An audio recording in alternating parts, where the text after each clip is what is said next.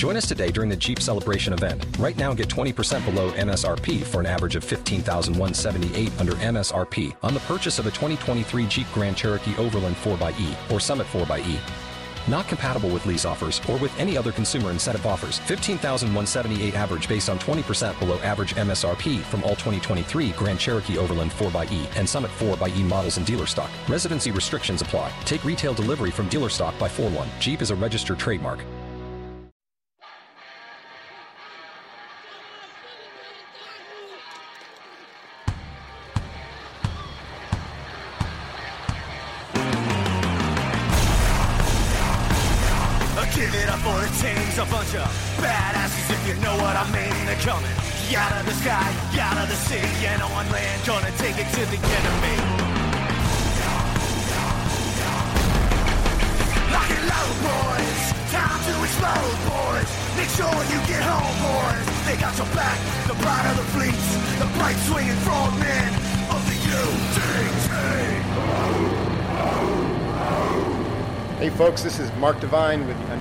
Podcast. Welcome back. I've got a super cool show for you today. Uh, but before we get started, and before I introduce our wickedly cool uh, and very accomplished guest, uh, Gary Johnson, I'd like to remind you that um, Catherine and my latest book is out at warrioryoga.com. And why that's important is if you can um, go there and download the first chapter, which I think you'll enjoy, talks about how I kind of started Kokoro Yoga on a C-130 heading into Baghdad back in 2004. And also, you can um, enroll for a free 30 day challenge that we're going to be offering, which is actually going to be really, really cool. We just finished uh, all the filming last week. And so every day you'll get an email with um, a video, like a short video, four to six minutes, that'll have some sort of training. And, and most of it is not physical. So trust me, Kokoro Yoga is a very different program. It's mostly about the breath and about the mental training. And so I think you guys will love it. So check it out. Back to the podcast. So um, I am super stoked. I just got to meet uh, Gary um, a moment ago, and he Gary is the 29th governor of New Mexico. He served from 1995 to 2003 there. He was the Libertarian uh, nominee for president back in 2012, and he's running again for the nomination this year. Uh, but m- more importantly to us, he's an avid triathlete and um, extreme athlete and climber and just all around adventurer. And so we're really going to have a fun time talking to Gary. So, Gary, thanks very much for your time. I really appreciate it. I know you're super busy, and we'll keep this tight for you.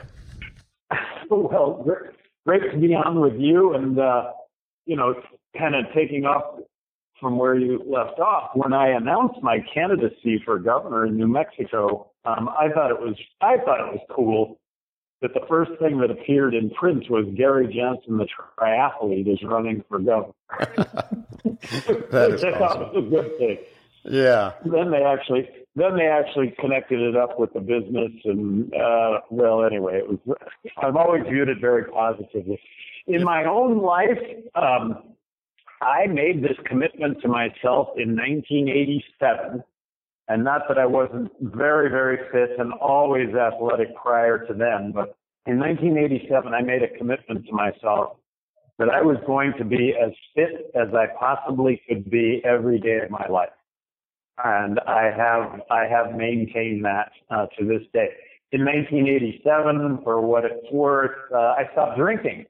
Uh, I stopped drinking. It, it had to do with rock climbing. Not that I was drinking and climbing rocks, Yeah, those two don't I go well together. no, but but just the uh, just the notion of being the best that you can be all the time, and it was an epiphany that I came to that you know what, drinking if you have a couple of drinks the night before, it's just harder to get up at uh, four in the morning than if you don't have a couple of drinks. So I haven't had a drink of alcohol since 1987 when I started this Fit for Life. Every day I'm going to be as fit as I possibly can be.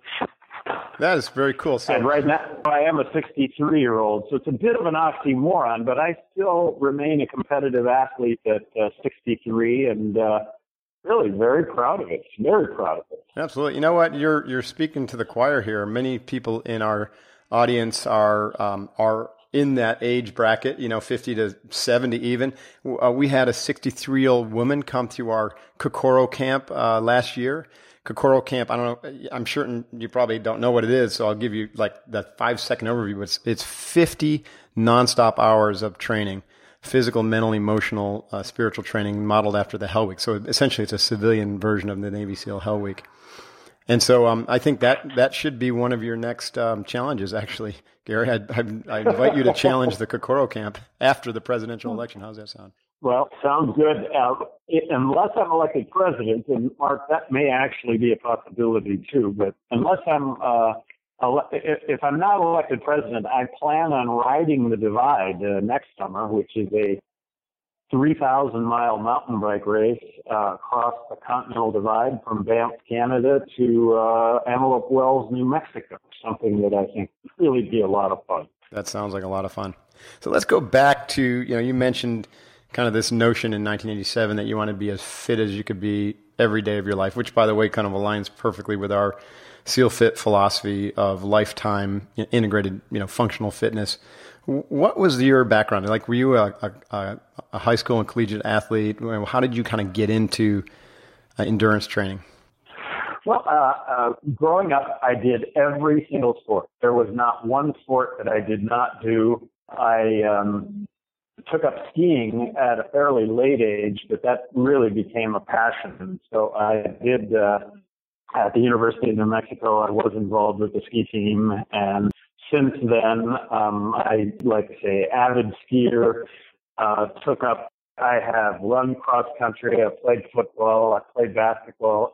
Wrestled baseball. I've done every single sport, and I, I guess my big claim to fame is is that uh, I was always jack of all, master of none, and I always joke that if I would have really been good at something, maybe I wouldn't have had the experiences that I've had in my life because I'm just half-assed at everything. But when you put it all together, it really, uh, right. I, I think it ends up to be pretty amazing myself. Yeah, I love that approach actually, and, and I, am I'm, I'm in favor of it because I think that you know when you're constantly trying new things, then you're you're unlocking you know new uh, like new modes of thinking and, and emotional awareness, right? So it actually helps you grow, and so there's there's benefit in mastering one thing, but there's also tremendous benefit in in trying a lot of different things. Well, I, I like I say, I agree. So I think I've done Iron, not think I've done Ironman Hawaii four times. Uh, probably uh, run somewhere close to 20 uh, competitive marathons. I don't know. I've probably done 50 10Ks. I've probably done uh, 150 triathlons. I've done I've done the 100 mile run in Leadville, Colorado. Uh, I've done the Colorado 100 mile race, mountain bike race eight times. I've done Trans Alps twice, Trans Portugal twice, Cape Epic once. So anyway, it's something that I still really enjoy, and uh, I've uh, been fortunate enough to climb the highest mountain on each of the uh, seven continents, which I thought uh, ahead of time that that would be a really great way to see the planet, and markets turned out that way. It's really not that I'm through finished, uh, not that I'm finished seeing the planet, but a good start. yeah. I think. Tell us about those seven summits. I mean, what was the most challenging? That's always been a dream of mine, and, and I think I need to get serious about starting that uh, journey. But what was the what was the most challenging, and what was the most interesting climb? You know, they were all um, really great adventures.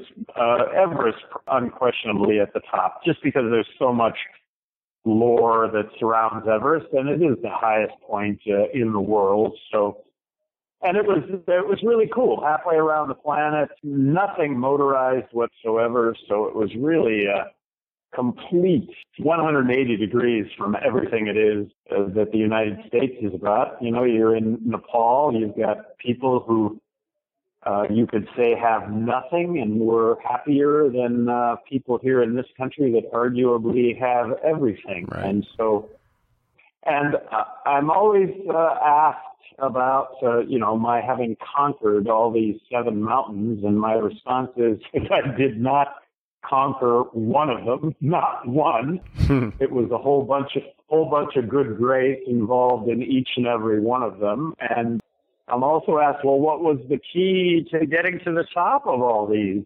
And uh, the key was just putting one foot in front of the other, much like life. life is all about one step in front of the other. And you know what? Whatever can go wrong will go wrong. Right. Uh, just plan on it. And when things go wrong, hey, you can curl up in a you can curl up in the corner or on the couch and declare yourself a victim and give up, or just recognize that this is what happens all the time to everybody and deal with it. Right. Right. Absolutely. Such great lessons. You know, climb. I was. I just imagine. I've got a friend um, who's going to be heading up uh, Everest pretty soon. But with that altitude and the lack of oxygen, I mean, it really. I mean, you have to be 100% present, and it truly is just lifting one foot up and putting it down again. I mean, what? And I, I understand that you got seriously frostbitten. I mean, what was that like? I mean, how how was that experience?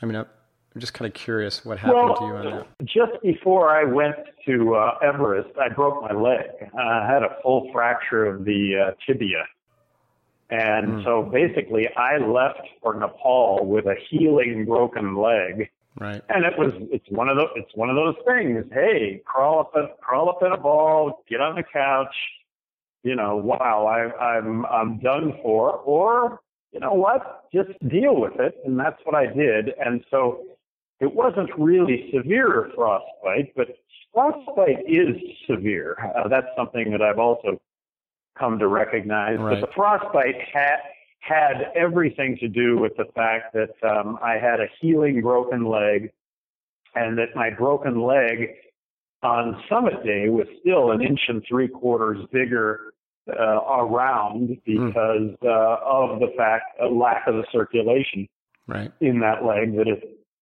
that it had been broken. So really, it was more to do with that than anything else. The frostbite, uh, Mark, came as a complete surprise. I am used to cold feet. Uh, I thought that my cold feet were within the bounds of cold feet, and when I got back to uh, high camp, uh, first thing I did is I took off my boots and my toes were sheet hmm. white, sheet white, right. and 20 minutes later they were they were all black. Uh, wow. I watched I watched that happen, and I just couldn't believe that that that it was actually frostbite. And I ended up having a bit of my big toe trimmed, which is a very common surgical procedure for people with diabetes. Something else that I that wow. I have found out, but but I live with frostbite every single step. Every single step. It is something that stays with you the, your whole life. Really? Interesting. I have a condition in um, that I think I got when I was part of the SEAL delivery vehicle team, where all the blood drains out of my fingers really quickly when I'm in a cold environment. And I think that's one of my my general fears for trying to go off and climb is that I would literally lose my hands. And it's is that uh, is that Raynaud's? Yeah, Raynaud's syndrome, right? Yeah, yeah. And yeah, I'm very uh, my my uh, girlfriend, best friend, fiance Kate. She has Raynaud's. Really, and I haven't researched it, but I imagine that's a big issue if you want to go out and be in a cold environment for days and days and days.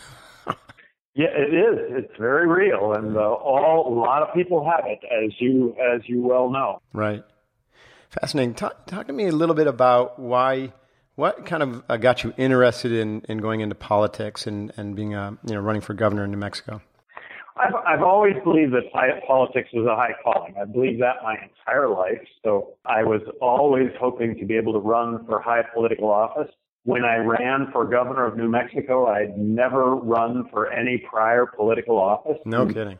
Oh, that's I, I, ran for governor of New Mexico uh, as a Republican in a state that uh, is two to one Democrat and got elected and got reelected. And really, I made a name for myself uh, pinching pennies, which I'm proud of. I'm really, as running now as a libertarian, uh, look, government's too big. It spends too much. It tries to accomplish too much. And mm-hmm. in the process, it taxes you and I and ultimately, taxes are is taking money away from you or I being able to do the adventures that we want to do. Right. And then civil liberties. The fact that individuals, speaking specifically, you and I, look, uh, we're completely capable of making decisions in our own lives that only affect our lives. Right. And when we cross over the line and make decisions in our lives that may adversely affect others, well, that's a whole different story. But libertarians, uh, myself included, it's really, really important that as individuals, we have liberty and freedom, and of course, we exert the personal responsibility that goes along with that in in our lives. Right.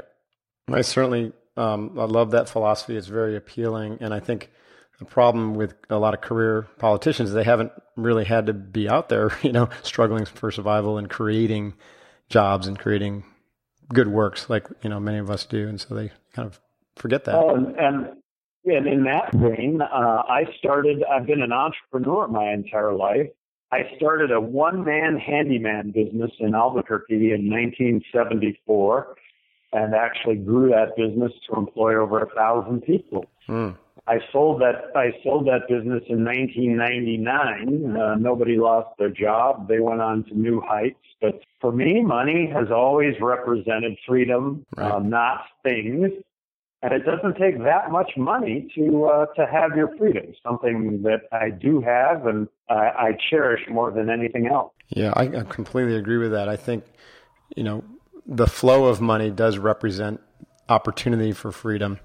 And, and too much money can, can enslave you. Interestingly enough, you know, I've, I've seen. Uh, I had a friend who worked for, uh, um, you know, multiple billionaire, and this guy's life was not free by any stretch of imagination, even though he had freedom of movement and whatnot. But you know, he had a, a staff of forty-five people to run his house. I mean, that's it's hard to be nimble. Yeah, that's uh, it's hard to be nimble. Uh, yeah, it becomes it be, life becomes about acquiring things as opposed to uh, experiences. And right. Like I say, I'm gonna I'm gonna always be on the latter end of that. I love my experiences. Yeah, no doubt.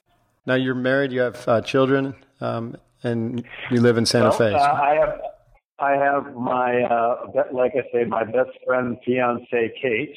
Uh, okay. We've been together now for almost ten years, and then I have two children. Eric uh, is uh, 33, and uh, he's just become a father. So I've just become a grandfather. Oh, congratulations! And my daughter Saya is 36. Yeah, thank you. It's really very special.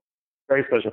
My wife, uh, my first wife, um, we were together almost 30 years. We divorced um, shortly after I left the governorship. It was the worst casualty, I think, of being governor. But um, shortly hmm. after we divorced, uh, she died from oh, a cardiac event, which was just just horrible. It was just the worst thing that's happened to me in my life. Hmm. Wow. You mentioned challenges of being governor and the stress that, that sounds like it just placed an enormous stress on your relationship. Tell us a little bit about what the life of you know the governor of New Mexico was like, day to day. Well, I, I really, uh, I, I, was going to say earlier that um, there is a silver bullet to the system, and the silver bullet to the system, I believe, is term limits. Uh, right. That if you limit the amount of time that someone can serve in office Mark, I think people will do the right thing as opposed to whatever it takes to get reelected. Right. Uh, but the experience itself, um, I just thought it was wonderful. I, I enjoyed it. It was it was 24 7 and mm-hmm. certainly you don't work 24 7 but you're plugged in 24 7 something happens 24 7 and you're governor of a state you're going to hear about it and you're going to have to deal with that front line and uh, it was uh, very, very exciting to be able to do that. Right. Uh, I think I'm the best example of term limits. That uh, as governor of New Mexico, I was limited to two terms, and because of that, uh, I think I pulled out all the stops on both ends. Mm-hmm. You know, I really loved the job, so the first four years I push it to the limits. Uh, to the extent that, gee, maybe I can get reelected, and then uh, when I got reelected, you know what? There's no tomorrow. I'm I can't hold this job anymore. So, Katie barred the door. Uh, I'm going to push public policy to the extent that it should be pushed, and did. Right. Did um, did the job affect your health? I mean, obviously, you probably tried like heck to stay on your game with the triathlons and whatnot, but did it affect your sleep and your health just being on like that 24 7 for eight years? It did not. I Hmm. I, I think I uh, I think I thrived uh, in the environment. I I also, um, on average, probably got up at four o'clock uh, at least five days a week to go out and do my several hours worth of training every day, and so I I didn't miss a beat, and I had uh, a lot of really I think fun stories uh, as governor.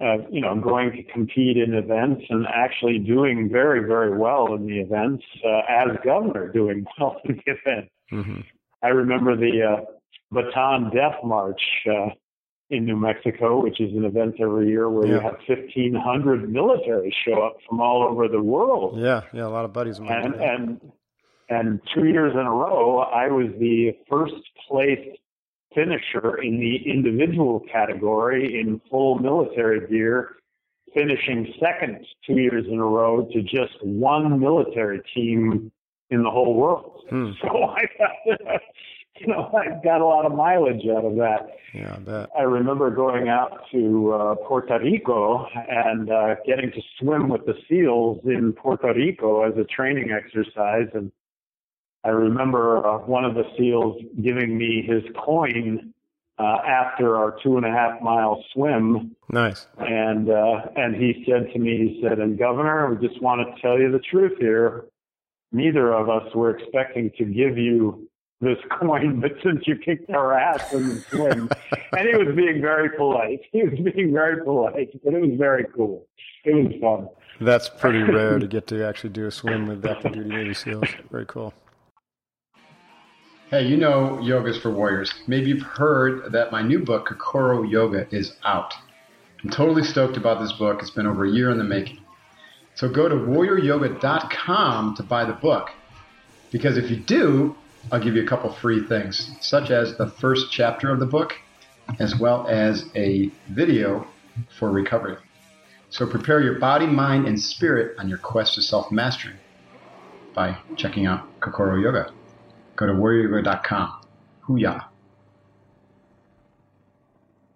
Well, so I'm just again, uh, it just fascinates me. This, you know, you're in office and you're and you're training for three hours a day. Most most politicians won't do that. Did did people think that was really cool, or, or did you come under criticism for spending that much time and doing the healthy route? Well, uh, I, I I think I think for the most part, everybody thought that it was uh, really cool, Right. and I because when you when you're governor, you get to set example, Right. and I think uh, I set a fitness example that um, uh, I think most people benefited from that example, and uh, like I said, it's just something I'm really really proud of, and Right. proud that I got the opportunity to be able to to serve as an athlete, uh, adventure, uh, business person. So why make the leap from you know governor to, to try to run for president? Why not you know go, run for Congress or, or Senate? Well, Congress or Senate, Mark, I really think that the root of all of our evil uh, has to do with uh, Congress and the Senate uh, going up and spending money that we don't have. Mm-hmm. Uh, I, I think that at the end of the day, I think that if you're in Congress, if you're in the U.S. Senate, uh, at the end of the day, you get judged by how much bacon you bring home. How Mhm. much money do you bring home to your home state? And that's really uh, the reason that we're in, that we have the problems that we do have today. And I do believe the fact that there are going to be some really severe consequences uh, to continuing to spend as much money as we spend uh, and literally have to print that money to do it. Right. I, you know what? I- I'd like to talk about that a little bit because I, I think that's fascinating too. Is I, I mean, I've read some of the reports that show that you know we're, you know, we're on this crash, this collision course essentially with debt, and then you know the, as interest rates start to go back up, our ability to service that debt will just, will just be impossible, and so we really are already bankrupt. We just don't know it. And what does that future look like to you? I mean, how do we work our way out of it? I mean, growth is the only way that I know, but uh, you know, that that's a difficult one. Okay. Well, and gr- growth is a component, but uh, you could also uh, you could also argue that uh, if you if you balance the federal budget, uh, that that also sure. in conjunction with growth, uh, really, when, when you look back at the history of our economics, it's, it's a balance. Um, but it's but it's spending less money. It's, it's spending less money. It's growth. Spending less money has a way of uh, historically tying with uh, more growth. So it's just it's getting a handle on it. It's being prudent. It's just being just common sense. The same way that uh, we have to run our own households, the way that we have to run our own lives. You can't spend more money than what you bring in, or in our personal lives, you end up bankrupt. Well, uh, that's just exactly in in the case of the government. Uh, ultimately, it's going to be inflation. It's Right. going to be horrible inflation because you, it's it's more money, it's more physical money chasing the same goods and services. Well, gee, that's going to result in higher prices. Right. Interesting. It looks like um, the into the current, you know, presidential kind of fracas going out there that there's there's no real discussion about this issue or some of the other issues that affect us. So, what do you think about the current? I know you're, you're are you in the race, or you're looking for you're you're looking to, for the Libertarian nomination at this point, right? Yes, looking for the Libertarian nomination. Uh, today, uh, I think it's interesting. Today, they actually uh, had a fairly lengthy article about me in the New York Times uh, Oh. today. Terrific. And last week, uh, last week I was included in the first national poll where my name has been included, and uh, I was at 11% uh, in that poll. At 15%, um, I will be in the presidential debates. Uh, there's no way, Mark, that a third party can get elected president of the United States unless they are in the national debate. Right. And it looks like that could be it looks like that could be a possibility. And if that's a possibility, why I might just have to put the ride the divide off for a while. Yeah, that would be terrific. you know, there's some talk about obviously the Republican nomination, and if Trump, you know, doesn't get that of him running as an independent, would that make a four-party race, or how does that work in your view? Well, right now, what what is not being acknowledged right now is, is that the only third party that is going to be on the ballot in all 50 states is the Libertarian Party. By extension, the only third party candidate on the ballot in all 50 states is going to be the Libertarian nominee. Mm. Right now, it is impossible to be on the ballot in all states starting right now. It's not possible. Really? If you have all the money in the world, it's not possible. There are deadlines that have passed. There's sore loser legislation that is in effect. So don't get me wrong, Donald Trump could run as a third party after the Republican convention, but maybe he will only be on the ballot in eight states. And I just throw that out there as a number Right. he mathematically, uh, anyone at this point uh, running as a third party probably would not be able to get on the ballot in enough states to mathematically be elected, meaning 270 electoral votes. So, like I say, very significant is the nomination from the Libertarian Party because that's that's the third party, and and that that has not really been acknowledged uh, in a widespread way by the media and hence and hence the country. The country really doesn't. People Right. don't recognize what I just said. I, I, I think you're right. I mean, I don't think I recognize that. I, I almost looked at it as independent as a party, but independent means you're just running as an independent, right? It's not an actual party. Right, and if you're if you're running as an independent uh, as a third party uh, tomorrow, it would cost somewhere in the vicinity of fifteen million dollars to get on the ballot in all the states. But more significant is you, you couldn't start tomorrow to accomplish this. Right. Uh, this has to be something that's been ongoing for months and months and months. And Right. so all the money in the world right now, you couldn't get on the ballot in all 50 states starting now. Is that is that rule set up to kind of keep people from just gaming the system and jumping from, you know, uh, a you know a Republican who just didn't get the nomination, just jumping over and running as an independent? Yeah, that was the logic behind it. Yeah. Sore loser legislation. Yeah. the sore loser rule. I love that. That's Uh-huh. fascinating. Wow. So it's got to be very challenging, though, to get any exposure in this environment when the media is just so, you know, enraptured, let's say, by the two, three, I guess, um, kind of leading candidates, maybe four, you know, between Trump and Cruz and, and Hillary and Sanders. So how are you getting exposure? How are you getting your name out there? Well, uh, you you hit it on the head, and uh, if in fact that's what I was pointing out earlier, there is no way a third party gets elected. No chance. Right. Unless they are in the presidential debate. Right. Now, very, very significant is also being included in the polls. Right. If you're if you're if you're included in the polls and you show up at what I showed up uh, at last week at 11 percent, that generates a whole lot of interest. I mean, it's all catch 22. If you're not in the polls, uh, you don't really get media attention. Uh, and the polls will say, well, we're not putting you in the polls because you're really not getting the media attention. The media will say, well, you got to be in the polls. Well, it's uh, right. a chicken and egg thing, and um, it might just work out this election cycle that um, that um, has right now I am seeking the Libertarian nomination. There are about 25 others that are seeking the Libertarian nomination, but Hmm. I think you could you could say that I am the presumptive uh, uh, presumptive uh, leader uh, to get the nomination. Just like in the poll uh, last week, it was my name, it was Donald Trump's name, it was Hillary Clinton's name. They being the presumptive nominees of the Republican and Democrat Party. Right. Right.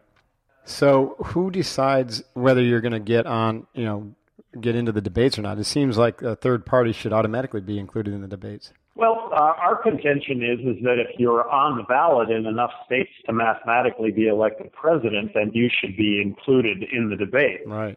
The debate commission, the presidential debate commission, made up of Democrats and Republicans, argue or state that you have to be at 15% in the polls. Mark, I've never had an issue with being at 15% in the polls. My issue is getting is being in the polls. Right. How do you how how are you at how can you get 15% in the polls if your name doesn't even If appear? on the poll, that's fascinating. And I and I'll just ask you in 2012, how many, I know the answer ahead of time. In 2012, how many times did you see my name alongside of Barack Obama's or Mitt Romney's as who are you going to vote for? Well, I know the answer. None. Right. Yeah. And if my name would have just appeared, in my opinion, uh, that would have generated a lot of interest in and of itself. A- absolutely. And you know, I'm the kind of person that you know I'm going to research it because I, I didn't like any of the the choices at the time, and so I was kind of stuck really without many options. Anyways, politics is really interesting, and um, obviously you're right right there in the heart of it. And I applaud you for it. I mean, it it really takes a thick skin and um, a lot of energy, and obviously you have that, and you're going to drive forward. And I, you know, certainly wish you the best of luck in that uh, endeavor. Well, thank you very much. Yeah, that's fascinating. I, I recently did a podcast with a guy named Jesse Ventura. I think he might be seeking that same nomination. Well, at, at, at this point, he has uh, expressed no interest in doing that. Is that right? Let me ask you one question about something that's near and dear to the SEALs and the Spec Ops community, obviously, but it's you know it's about the way we're approaching ISIS, and in particular the inability to name you know radical Islam as a threat. It's it's just mind-boggling to me that we're fighting a concept, you know, like this war on terror would be like fighting a war on submarines, you know, in World War II. It just doesn't make any sense to me to fight a war against an unnamed enemy. And how you know how do you think we should approach this growing threat of fundamental Islamic terrorism? Well, I, think we need to cut the funding off, and I think that we need to involve Congress in really a declaration of war with regard to our involvement Right. and uh, con- contain what's happening over there. I, I happen to believe that our military interventions um, have made that that having troops on the ground, uh, we end up with a lot of our troops killed uh, or or badly injured, and uh, at the end of the day, uh, with our troops being killed, badly maimed, hurt. Um, also, the fact that we're dropping bombs, Hmm. uh, the fact that we're flying drones and killing thousands of innocent people. Um, I think uh, those actions have made things worse, uh, not better. Right. And that isn't to say in a nanosecond that we're not going to attack if attacked. But let's let's contain what's happening there, not here. Recognize that it's going to be a homegrown threat from the United States, and deal with this with uh, brains and, and not bombs. Right. Right. Sometimes it's confusing to, to think whether we're at war or whether this is a, a big legal battle to try to uh, round up the bad guys. You know, it's it's a little bit of both, and that's why Oh, it's been confusing. Well, it, a- a- as a member of the military, it has to be um, it has to be frustrating that uh, that somehow uh, politics seems to play a bigger role than the a- actual warfare, and Right. that's what you're trained to do, and that's if if unleashed, uh, that's that's what we want to let our military do. Absolutely. You should not employ spec ops or the military unless you're fully intending to let them carry out the task and accomplish the mission. And we, we used to have this saying um, that SEALs are kind of behind this this glass wall, and in, in case of war, break glass. But unless unless there's a good need, you know, keep us locked up because we're just going to wreak havoc. And and then w- once we get over there, all of a sudden the rules of engagement have gotten so restrictive that um, it's the SEALs that are getting in trouble, you know, for doing their job, and it's extremely frustrating, as you as you point out. Yes, yes. Interesting. Well, we're kind of um, we've run out of most of our time, but I wanted to ask you about something um, that's probably had a profound impact on you. Um, you know, I've been involved in parachuting incidents, and I had a friend, a really good friend of mine, who was involved in a parachute accident just yesterday down in Miami. Uh, Vice Admiral Harward, so God bless him. Hopefully, you know, he's survived, but he's obviously broken and he's going to need some injury or some healing. But it looks like you were involved in a, uh near fatal uh, accident paragliding. Can you tell us about that and, and about your recovery? Well, just that um, uh, I took up paragliding in a really big way. I'm al- also a pilot, uh, gas balloonist. I had a couple of near-death experiences uh, gas ballooning in, in the competitions. But I took up paragliding in a really big way. I've been flying in Hawaii for a couple of weeks, and uh, on the particular morning that I had my accident, I took off first.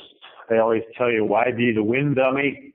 Also took off from a tight spot. The sport didn't scare me. I was going to fly to the sun. I mean, that's just the way it was. I loved the sport. And anyway, I took off uh, first and found myself uh, flying into the trees uh, that for the two weeks prior I'd been flying over. And my harness got caught in the top of a tree. And all I'm thinking about is how I'm going to just tangle my wing up completely in this tree. And Mark, it turned out that I didn't, that my wing stalled and there was no tangling whatsoever, but I just dropped a straight 50 feet uh, onto my back. I had a burst fracture of my 12th T vertebrae. I lost an inch and a half in height Hmm. and um, six broken ribs, torn ACL, and outside of all of the things that you could identify, everything was screwed up. My shoulders, my hips, you name it. And the doctors said, you know, that was going to be it. That my life as I knew it was really not going to be the same anymore, and that I was going to have to cut way back and you know make adjustments. Well, that was in 2005 in 2008, I really felt myself fully recovered, but it did take three years to fully recover.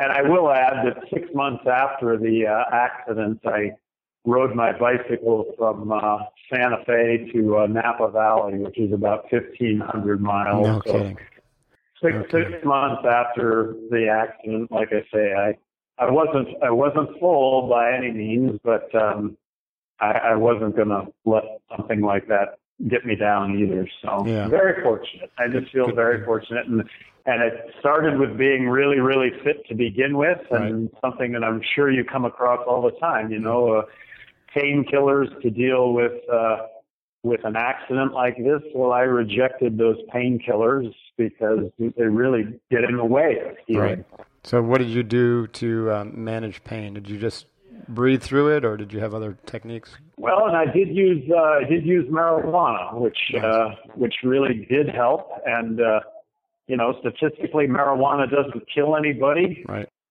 and uh, it it certainly helped me through. At, when I got back to uh, when I got back to New Mexico right after the accident, I was told to that I was going to be laying on the floor for eight weeks. Hmm. Well, uh, marijuana helped me get through that. Nice. Fascinating. Awesome. Well, sir, um, Governor, this has been very, very cool, very interesting, and enlightening. I really appreciate your time. It's been uh, it's been very interesting, and I'm super stoked to meet you. I'd love to meet you in person someday, and I know you're probably too busy for that in the near term, but um, someday, uh, Kokoro Camp, put that on your uh, your bucket list. I think you'd really enjoy it. All right, sounds good. Well, it was, it was a pleasure. Thank you. Yeah, thank you very much, Governor, and uh, good luck with everything. And we'll talk to you soon. So, folks, uh, once again, thanks for listening. That's the Unbeatable Mind podcast with Mark Divine. We've been interviewing uh, Governor Gary Johnson, who's running for president on the Libertarian ticket. Let's wish him luck and support him.